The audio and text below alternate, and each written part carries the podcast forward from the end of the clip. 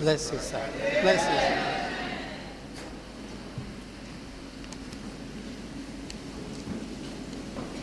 Let's open to Proverbs.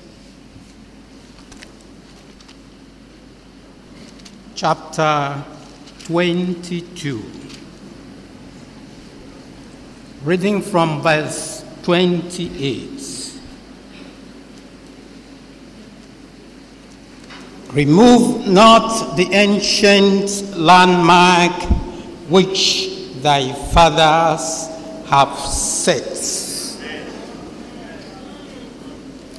That's the words of exhortation that um, the man Solomon gave to Israel and is in line with the instruction God gave through Moses to the children of Israel as recorded in Deuteronomy chapter 19, verse 14.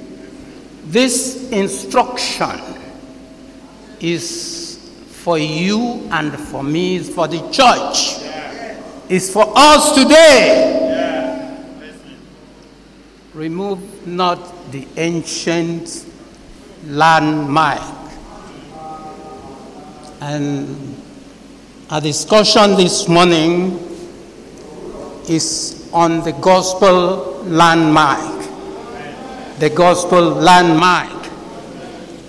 And one would want to ask, what is landmark? Landmark can be an important building, historic building. It can also be an object or monuments. It is also the boundary that separates properties, like the properties of the children allocation they gave to the 12 tribes of Israel. Landmarks help to locate and um, define a place, a city, a country, a church, or institution.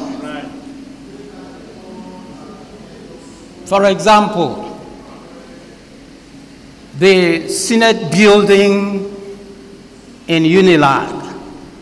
For those that are familiar with that structure, Anytime you see it, maybe in a newspaper or on the screen, without having time to look at the background story, you conclude the story is about University of Lagos because that Senate building is unique only in University of Lagos. Another example we can set is the Palace of Westminster. Remember that structure. It's uh, contain the houses of parliament also, and also the Big Ben.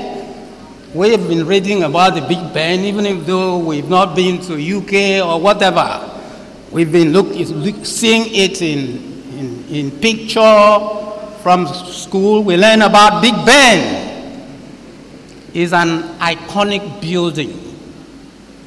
It's been there for many centuries to define the culture and civilization of the British people. Is a landmark building. Another landmark example we want to also set before we leave that stage is the Statue of Liberty. You just see the hand up, and you make no mistake. You know that That is New York, United States. And we can talk of a lot of other landmarks all over. All these are, physical landmarks. They are physical landmarks. One feature about physical landmark is that they can be destroyed. Yes, physical landmark can be destroyed either by construction of road highways or other projects or by climate change can destroy physical landmark or other phenomenon. But the spiritual landmark would stand. We have the responsibility to claim and protect our own landmarks. In this church, there are landmarks that were created by our leaders of old. These are landmarks based in the Word of God, the Bible. And we have to keep it. We have to maintain it. We will not allow anything to come and cause problem in those landmarks. The resurrection proclamation as recorded in Matthew chapter 28 verse 18 is that all power, all power is given to Jesus. And the command that follows in verse 19 is that Go ye therefore and teach all nations baptizing them in the name of the Father and of the Son and of the Holy Ghost. Look carefully in verse 20. Verse 20. He said, teaching them to observe all things whatsoever I have commanded you. And he said, Lo, I am with you always.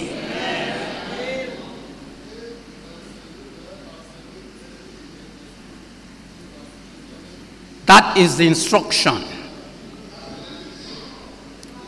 We have said that the doctrines of the Bible are the gospel landmark.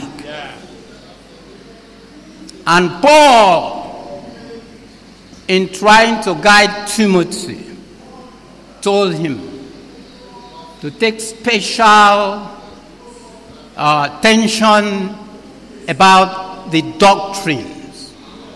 Let's open to 1 Timothy chapter 4, verse 16. It said, Take heed unto thyself and unto the doctrine.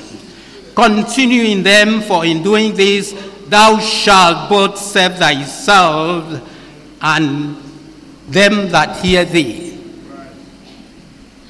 There are satanic forces, both from within and outside, that will want to change or, if possible, uproot the landmarks.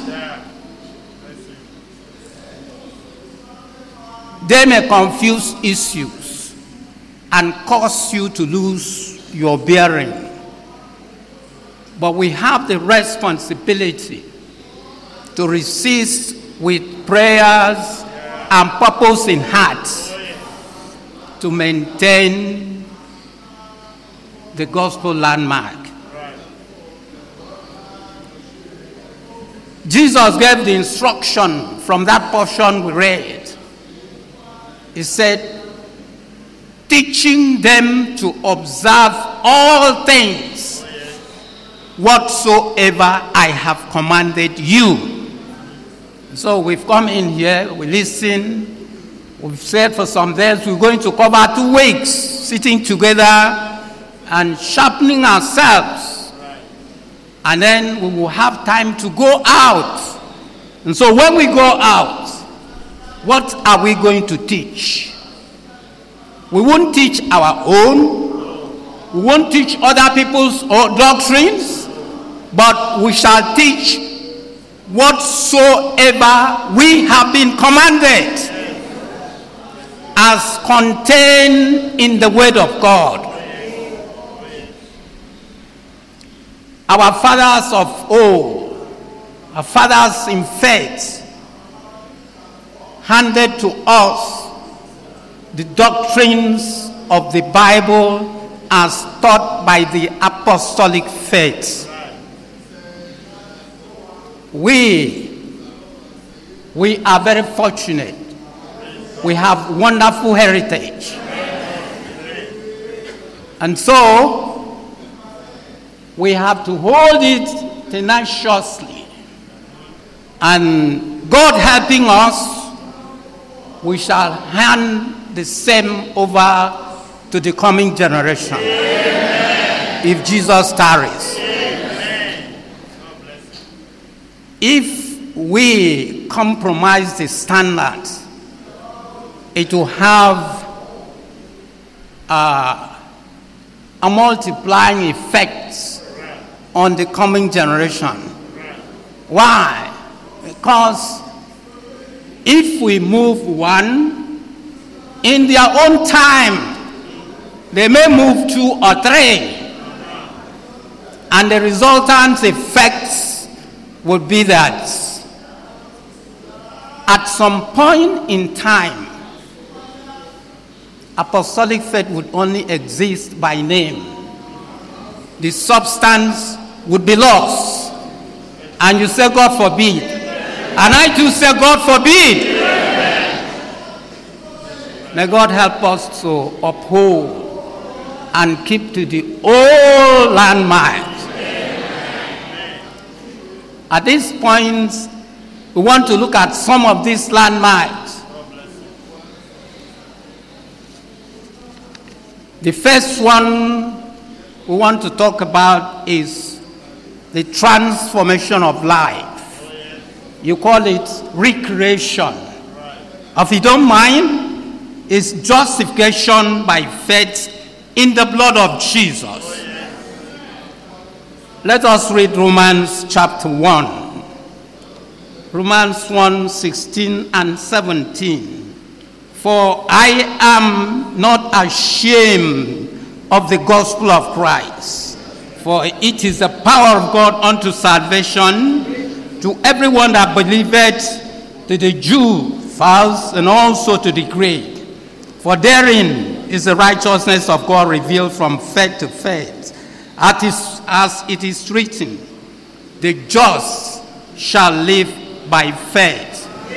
In other portion of the Bible it said, the just shall live by his faith. There is inherent power in the gospel to change and transform life. In Matthew chapter 1, verse 21, he said, Thou shalt call his name Jesus, for he shall save his people from their sin. It's that when he saved, he takes take them out of sin. You don't have salvation and your life uh, continue business as usual. You are into the same calls you have been. Or you say you are saved. No, no, no, no, no, no. The day salvation comes into you, there's going to be change. And everybody will get to understand, would capture the change. It, it shall not be hidden. And that's salvation. It's a landmark. And so, you may be asking, like Nicodemus did, and say, How can this happen? On what basis? Considering the fact that we were conceived and born into sin. Right, that is true. But then, the basis of the new life all abound in the Word of God. Yesterday, when we had the teaching on justification, we were told about Proverbs 28 14. That he that covered his sin shall not prosper, but whoso confesseth and forsaketh shall find mercy. That's one. There's another one in First John chapter 1, verse 9. It said, If we confess our sin, that God, God is faithful and just to forgive us our sins and to cleanse us from all unrighteousness.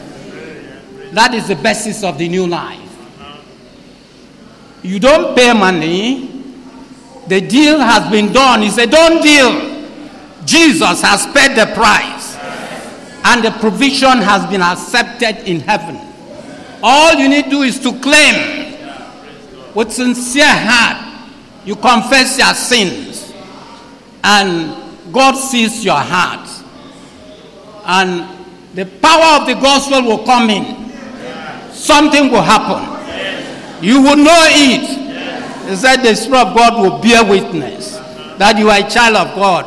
Your name will be written in heaven, and the joy will flood your heart. That's transformation. That is transformation. John chapter 3, verse 8 talks about the sound of the wind.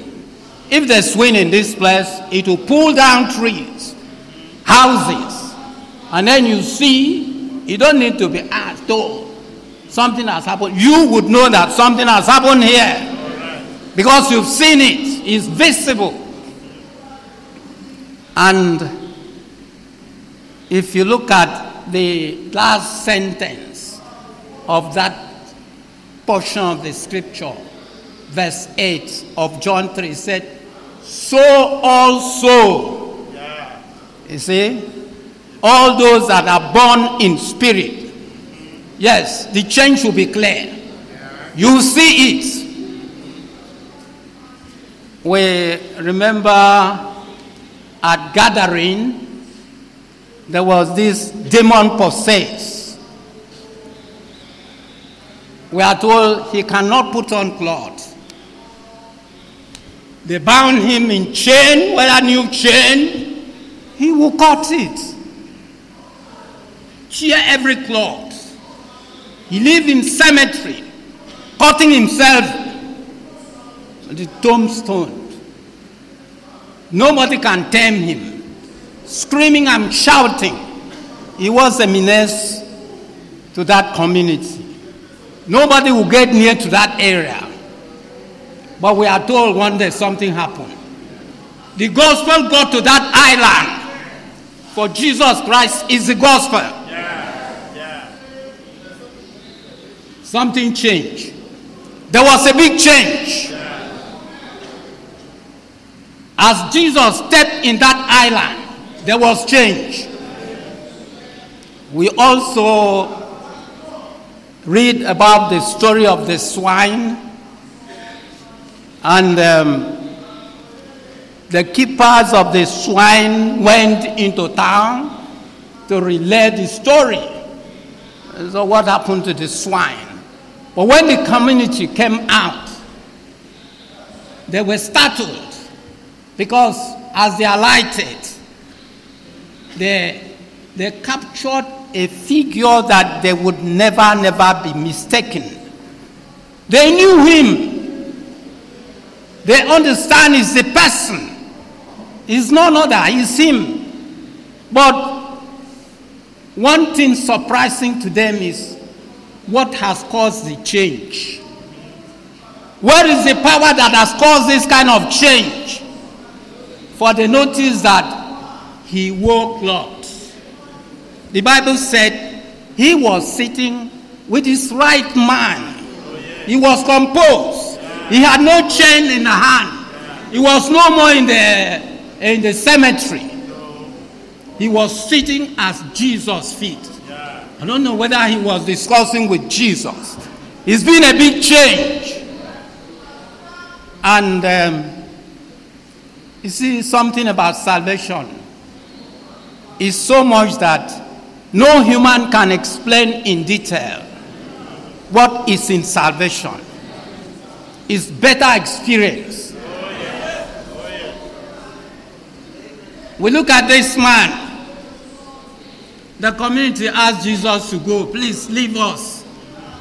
But because before Jesus left that island, he has made a disciple.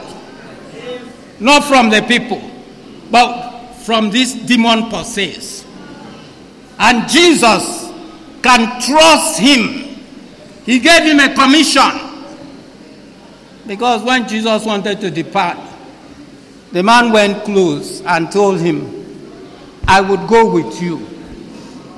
If you can change my life, set me free from prison. I have lived my whole life in the cemetery, but now I am free. Please let me go with you. Jesus said, No, no, no. I have work for you. He said, Go home to your people. I cannot come there. I cannot come to them. But you go on my behalf and tell what great things the Lord has done for you. That's a commission to go and preach. And what we want to ask uh, this has been, a, if you don't mind, a madman, a demon. He spent his whole life in cemetery. And then you ask, there is no school in cemetery, no institution. What is he going to teach? What is he going to preach? Jesus has given him the topic of the sermon. Tell them what the Lord has done for you. That is enough preaching. No wonder that blind man, born blind. And when they said, Give God the glory, you know that man is a sinner. Don't mind that man. And the man said, Whatever you call him, I do not know. Uh, one thing I know, whereas I was blind, but now I see. That is the gospel. That's the power of the gospel. When salvation comes into your life, you don't need to learn how to preach. For the scale will come out of your eyes and your wisdom will return. And you know, you understand the gospel. No wonder uh, the choristers will sing. And they say, I don't know the why, I don't know the how, but I can take you to the place where Jesus saved my soul. Oh, this blind man and the demon possessed can preach the gospel of Jesus Christ. There's real change. There's power. There's power in the gospel to do positive change. And God will do wonderful things in this community. We shall not so fast forget Saul of Tarsus the story has it that he persecuted the church deadly, and his very name was a threat to the little Christian community in Damascus, such that even when the master himself, Jesus, was discussing with Ananias, Ananias listened. He listened, and Jesus talked to him when Jesus got to the point, he mentioned Saul of Tarsus. Oh, Ananias said, Ah, Lord, this man, I've heard of him. oh. He hold people into prison. And What do you do with this man? Jesus had to give him reassurance. He said, Don't worry. Go your way. It's not the Saul you knew. Something has happened to him. It's a new Saul. Go thy way. Oh, wonderful. There's power in salvation. It is true that something did happen to Saul to change him. If you look at Acts of the Apostle, chapter 9, I'm reading verse 20. He said, And straightway he preached Christ in the synagogue, that he is the Son of God. Who is preaching? Saul, a Pharisee of his standing. They would never, never accept that Jesus is the Son of God. The Pharisee believed their prophet.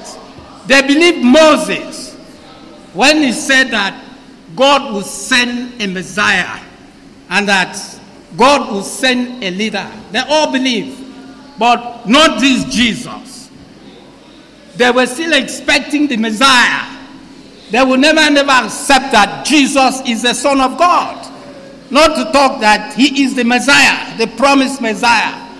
But here, because of the power of the gospel, Saul is, he does not only accept, but is going out to preach to people that he is the Son of God. You can look at uh, St. Mark's Gospel, chapter 14, verse 61. As even Jesus' trial, the high priest was still insisting to bring that point out that Jesus is not the Son of God. He asked Jesus, Are you the Son of the Most High? But look at the disciples of the Jewish religion now standing out. He does not only accept, but is preaching to people that Jesus is the Son of God. And the Jews at Damascus wonder, they ask within themselves, and um, started asking questions. What is this man doing? What confusion is this? Is this not this man that has put pe- people in prison that preach about this name? If you look at the latter verse, verse 22, when they have said this, in verse 22, but Saul increased the more in strength and confounded the Jews which dwell in Damascus, proving that this is the very Christ. In other words, he's hitting the nail at the head. He's telling everybody, this is Christ. In other words, this is the Messiah. That is the power of the gospel. There's always change. It's a landmark of the gospel. Salvation. There's another landmark we want to look at, and that is prayers and the altar. Prayers and the altar. Did you ever know that this altar benches, this altar is unique in the church? Oh, please, no. This is a landmark. We have to keep it.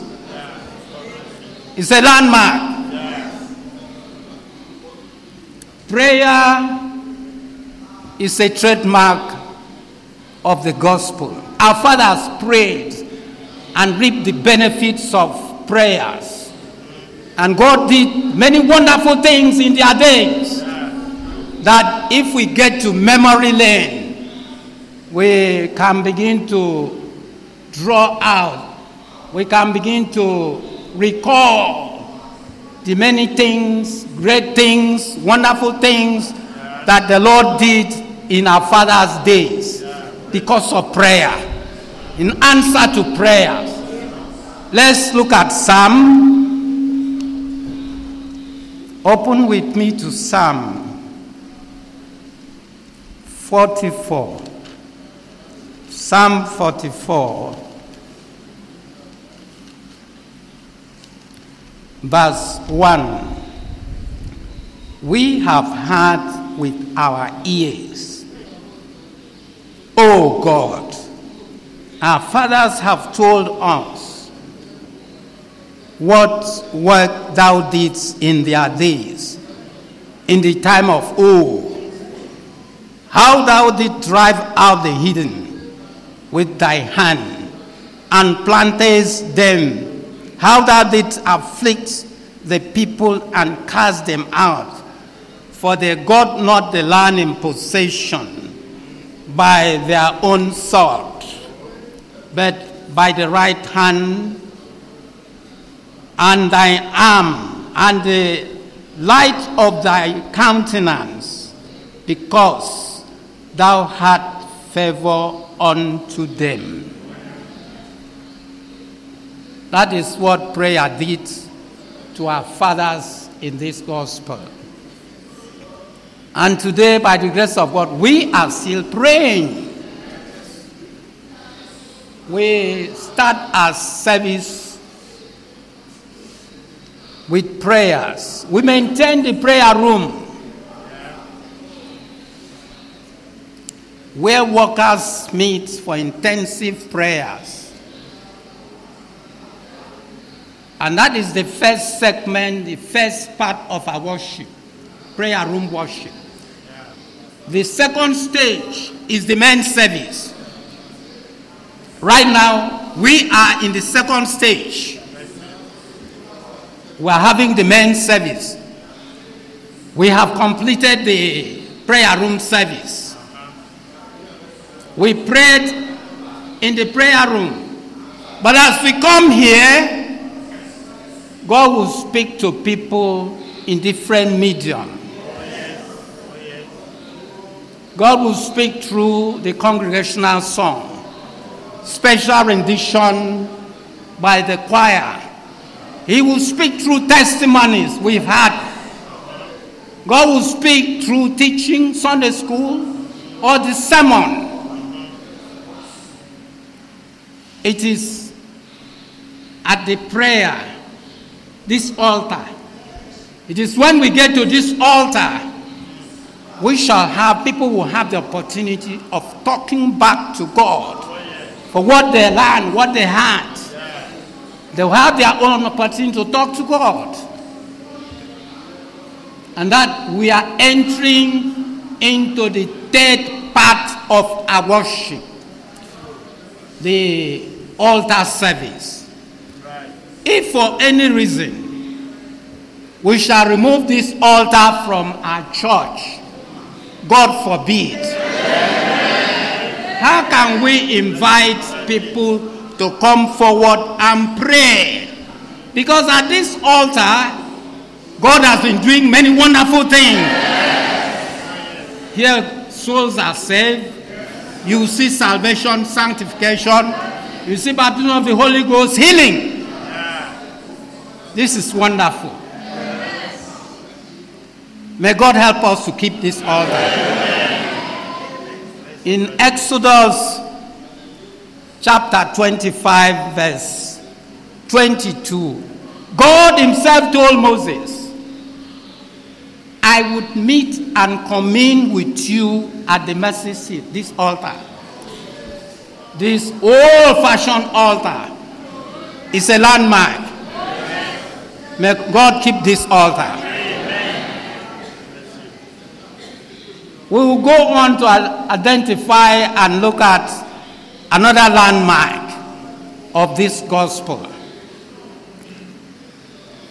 And that is the way we do our service. We'll say timeliness and punctuality is a landmark. We start our meeting at fixed time, be it a wedding, funeral, other services. We have fixed time. And when it is time, we start. The general public has come to take notice of this punctuality. We have heard that in one of our concerts, a very prominent, high ranking official, government official, was invited to the concert. And in the invitation, the time of commencement was fixed there. And then he saw it. And maybe he thought it's one of those um, invitation, the normal thing everywhere. But he was surprised. He came a little after the time. But as he came in, the concert was on. He started. Nobody wait for anybody. That talk into the heart. He had to make a remark on that. He said he looked at the time that people can keep time. People can still keep time. Oh, it's a wonderful heritage. If for any reason you have to start a meeting after the time, please politely apologize to the people. Because this is a standard. It has been, it shall be. God helping us. We will hand over the standard to our next generation. Another another landmark we want to observe is holy worship. Holy worship and the resultant presence and power of God. You know, when the power of God, the glory of God come into the midst of his people, something will be happening. That is as a result of holy worship. Our fathers maintain holy worship in this church. Whether they worship under the tree or in thatched houses, one thing was sure in their time they had the presence of God in their worship. Why? Because they maintained holy worship. May God help us to maintain holy worship. In the case of Elijah, we are told when the other group, as it were, were tired, the man Elijah called them. Let's open to First Kings. First Kings, chapter 18, verse 30. First Kings, chapter 18, verse 30.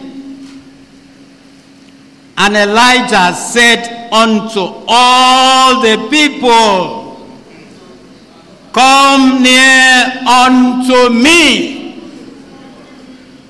Why? Elijah wanted them to see what he was going to do. He knew what he was going to do, but he wanted these people, all of them, to see what he was going to do.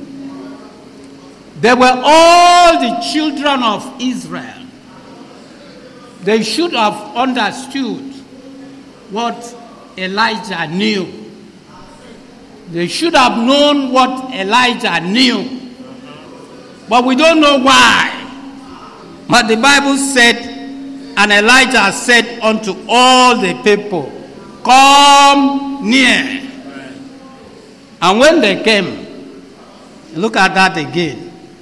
And all the people came near unto him. Let's look at the, the what that follows. He said, and he repaired the altar of the Lord that was broken. May God help us not to worship in broken altars.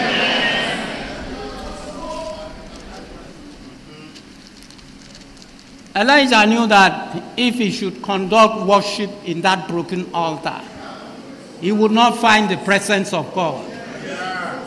He must do the first thing first. And he walked on the altar, removed the debris, all those unwanted items. What would offend God? Sweep them out, clean the altar, set the altar. He, he had the expectation of God with him always because he's a servant of God. You don't go to do something outside God's standard and you expect that God would honor. No, no, no, no, no, no. He's no respecter of person. Elijah took his time to clean, make the altar holy, ready for worship. But what of the human instrument that will complete the worship? The man Elijah. What was his state, his status, if you don't mind? I can recall his encounter with Ahab as recorded in 1 Kings chapter 17. There's a clause here in that verse 1, chapter 17, verse 1.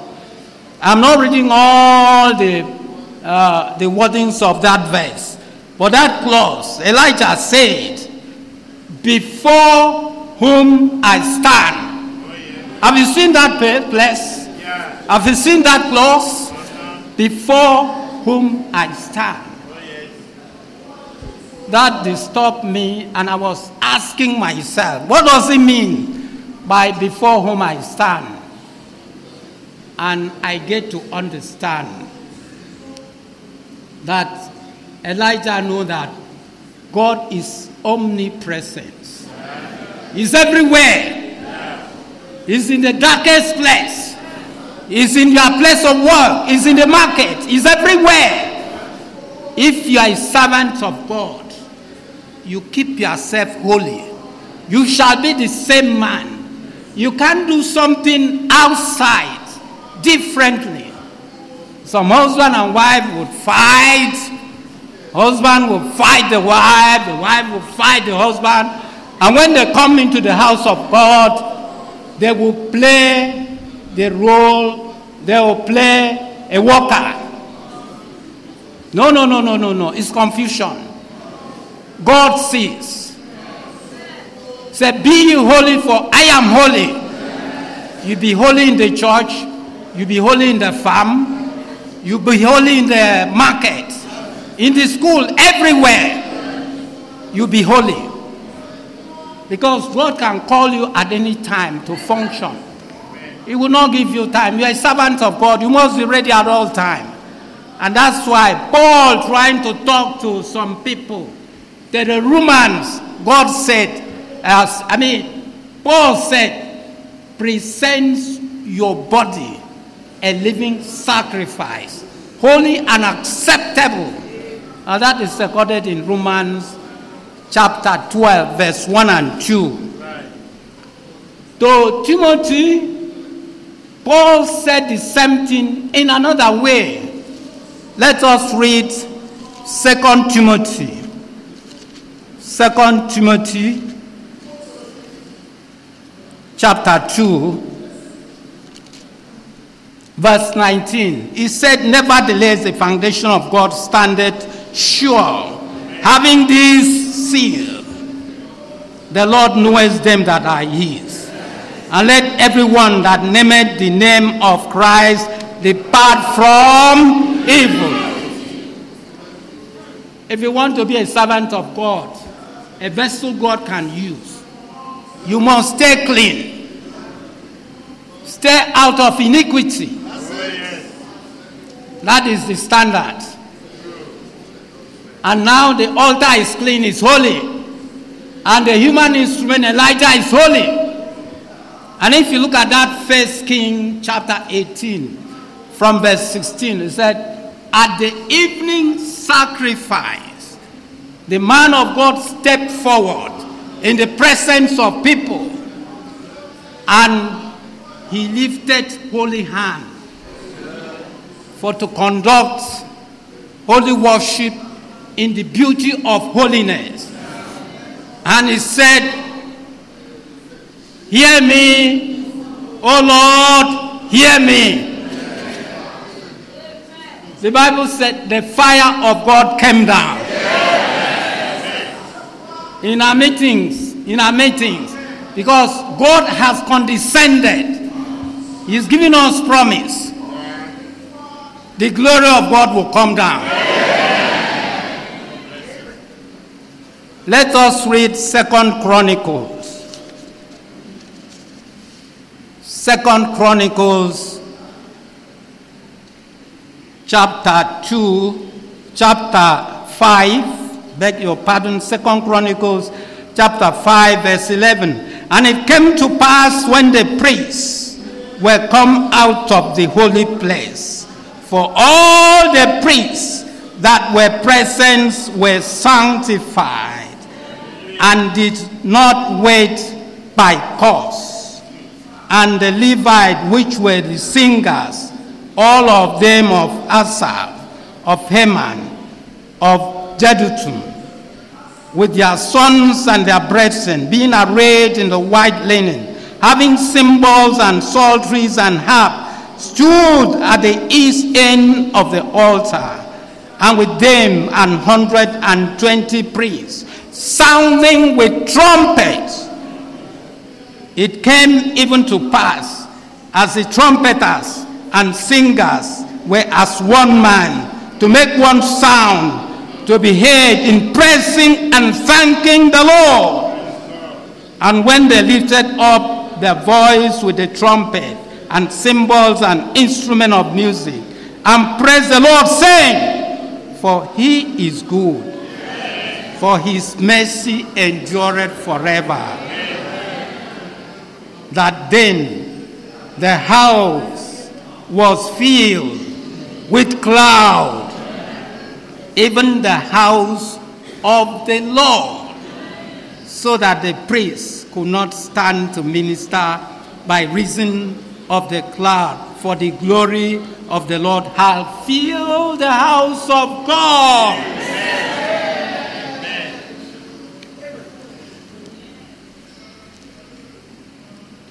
The priests were sanctified with the Levites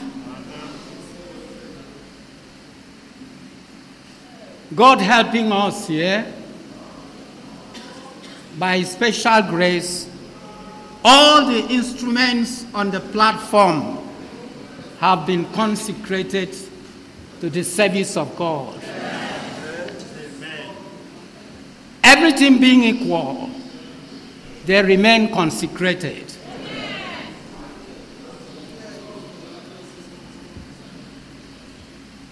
If the priests and the Levites of today will sanctify themselves as they pick up this consecrated instrument of worship for to praise God. And this large congregation would join in praising God because we have to praise God. God has considered, come down to give us a promise. He's made covenant with the church. And that covenant, he gave us a promise. He said he would do marvel.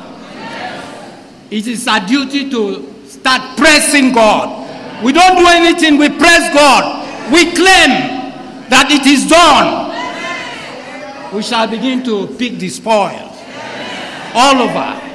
When we stand and we join in singing, heaven will open. And the glory of God will come into this holy sanctuary. And of course, you know that when the glory of God has come down, souls shall be saved, souls shall be sanctified, sick will be healed, fibroid will go, the lame shall walk, the blind shall see in this committee. God will do marvel. This altar is open. The altar is open. God is here.